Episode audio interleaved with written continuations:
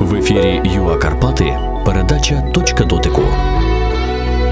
Щире вітання усім нашим радіослухачам. З вами в ефірі Мар'яна Стринаглюк, і я запрошую до спілкування усіх, хто цікавиться нашою історією, в якій багато є незнаного і незвіданого. Саме про це ми поведемо мову у цій радіопрограмі із гостем нашої студії. Це відомий івано-франківський художник, дизайнер і дипломований архітектор Валеріан Федоряк.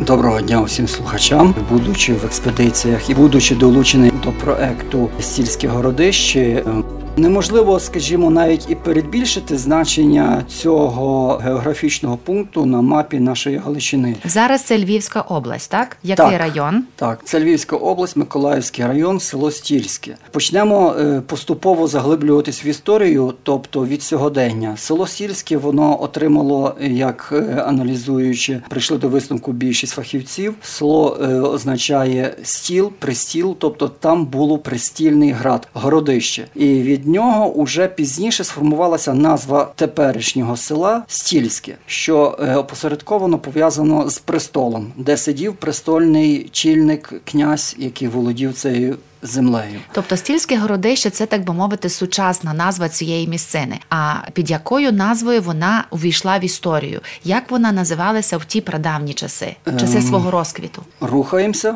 в зворотньому напрямку. Е, Наступне, що я би хотів за сільське зазначити, це воно усе побудоване, і мешканці мешкають на правій при е, правому березі річки Колотниця, а лівий берег вони не переступали і не будували. Власне, до сьогодення майже це так і збереглось. Е, лівий берег це власне річка оминає невеликий пагорб, на якому і було сформоване городище Стільське. Воно мало розмір в свій період розквіту, це 700 роки, 8 століття, за описами, які знайдені в джерелах арабських мандрівників. Ну не тільки е, тут складніше питання, тому що є офіційні делегації, які відправлялися, скажімо, з арабських держав для формування торгівельних шляхів до Франків, і по дорозі вони подорожуючи описували землі і князівства, які вони відвідували. І є велика кількість власне цих даних цих про письмових свідчень, письмових свідчень, а не тільки, скажімо, на які Якихось опирається... переказів, легенд, так? Ні, це е, факти історичні, це не є перекази, вони є зафіксовані на пергаменті. І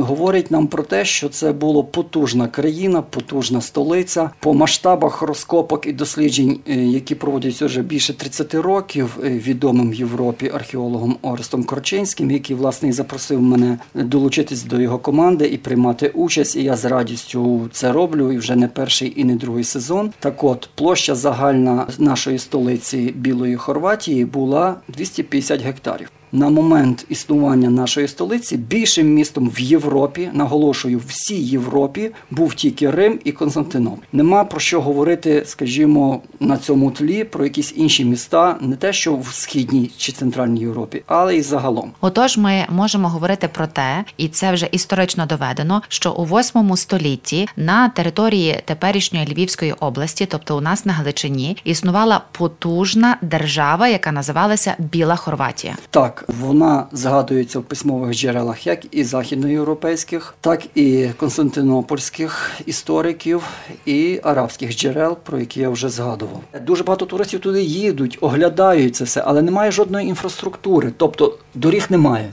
Хоча ми розмовляли, і чільник е, ем, Львівської області готовий був навіть е, профінансувати і зробити оцих 10 чи 12 кілометрів асфальтної дороги, щоб туди можна було... Це з якого було... пункту? Е, це власне від траси Київ-Чоп в бік біля Миколаєва з'їхати. Це от.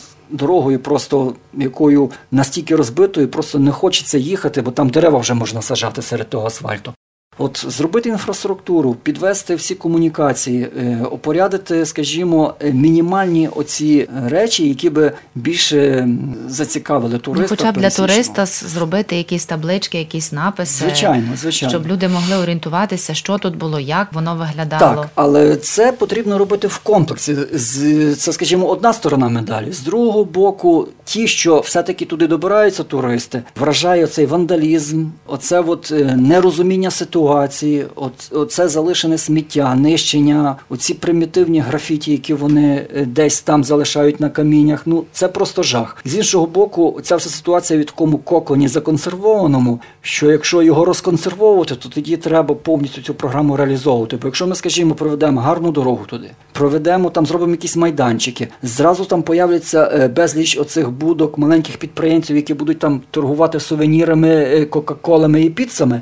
А з другого боку, цей терен, який не зорганізувати, не на належному європейському рівні е, зробити інфраструктуру, маршрути, догляд за ними, він буде просто за декілька сезонів знищений. Це так само треба розуміти. Тому наразі ситуація ось в такому от законсервованому виді. Як ви думаєте, по що люди їдуть в стільське? Для чого вони відвідують це місце? Хоча туди не прокладений шлях, важко туди добиратися, там немає ніякої інфраструктури. Зрештою, коли ти приїжджаєш туди, то практично нічого тобі не говорить про те, що це якась пам'ятка історико-архітектурна. Я вам скажу, що той турист, який початково десь прочитав, дізнався, уже має базову інформацію. Він цільово їде, він знає куди.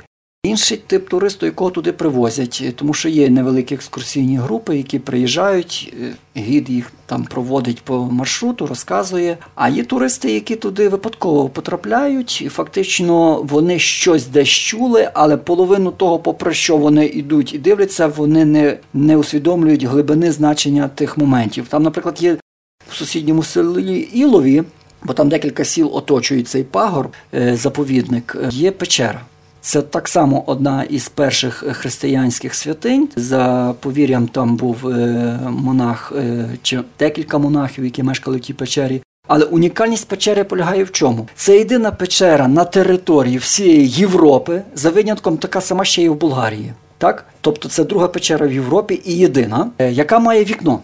Тобто печера, яка уособлює материнське лоно, вона була сформована в дохристиянський період. Ця легенда, ця якась е, така от інформація передавалася з покоління в покоління, і до сьогоднішнього дня якби дійшла переказами усними, і Орес Корчинський, власне, її зафіксував, тому що його там знає кожний пересічний мешканець цих сіл, тому що він там 30 років це все досліджує.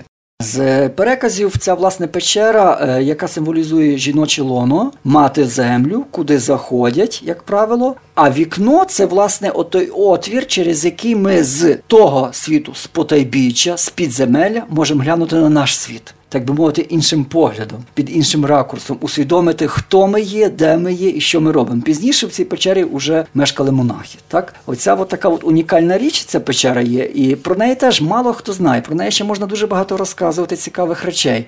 Її, між іншим, свій час досліджували під час окупації німецької в, в період Другої світової війни.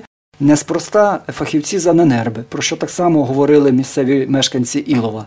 І, власне, село Ілів було цілком спалене. Не один із тих самих причин, власне, ця потужна інформація, яка там знаходиться. Спалене коли? Німецькими окупантами село було невеличке, воно мало там біля двох десятків хатів. І, власне, воно було дотла спалене, там лишилося одна чи дві хати. Скільки сіл загалом довкола стільського городища зараз? Сільське городище воно розташовано на пагорбі, поєднано з суцільними масивами лісів, які перетікають по інших пагорбах. Найближче до нього знаходиться село Стільське, чому і називається сільське городище городищі. Поряд є село Дубрава, а з протилежного боку пагорба є оце найменше село Ілів. Це фактично три села, які оточують е, даний заповідник.